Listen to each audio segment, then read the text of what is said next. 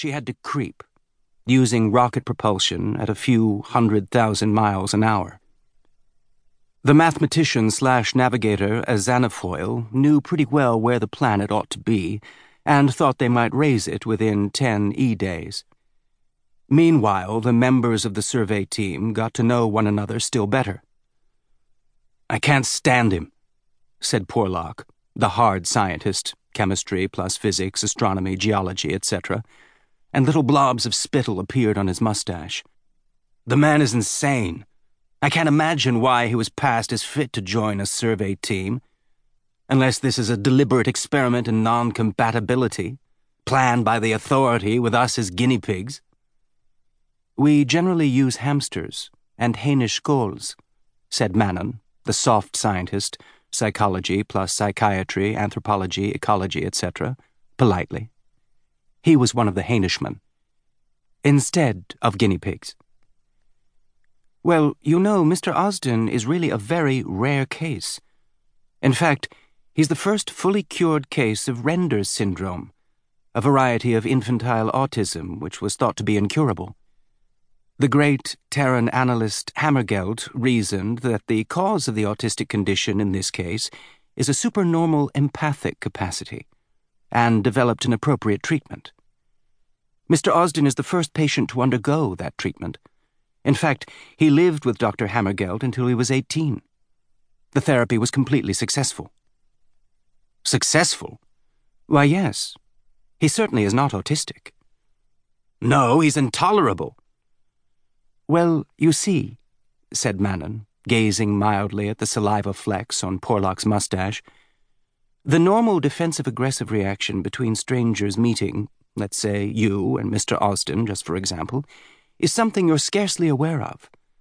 Habit, manners, inattention get you past it. You've learned to ignore it to the point where you might even deny it exists. However, Mr. Osden, being an empath, feels it, feels his feelings and yours, and is hard put to say which is which. Let's say that there's a normal element of hostility towards any stranger in your emotional reaction to him when you meet him, plus a spontaneous dislike of his looks, or clothes, or handshake. It doesn't matter what. He feels that dislike. As his autistic defense has been unlearned, he resorts to an aggressive defensive mechanism, a response in kind to the aggression which you have unwittingly projected onto him. Mannon went on for quite a long time. Nothing gives a man the right to be such a bastard, Porlock said. He can't tune us out? asked Harfex, the biologist, another Hainishman. It's like hearing, said Olleroo, assistant hard scientist, stooping over to paint her toenails with fluorescent lacquer. No eyelids on your ears, no off switch on empathy. He hears our feelings, whether he wants to or not. Does he know what we're thinking? asked Eskwana, the engineer, looking round at the others in real dread. No, Porlock snapped. Empathy's not telepathy. Nobody's got telepathy.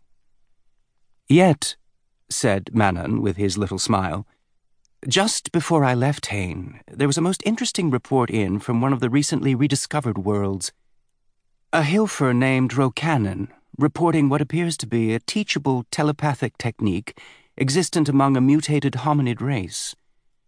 I only saw a synopsis in the HILF bulletin, but, he went on, the others had learned that they could talk while Mannon went on talking.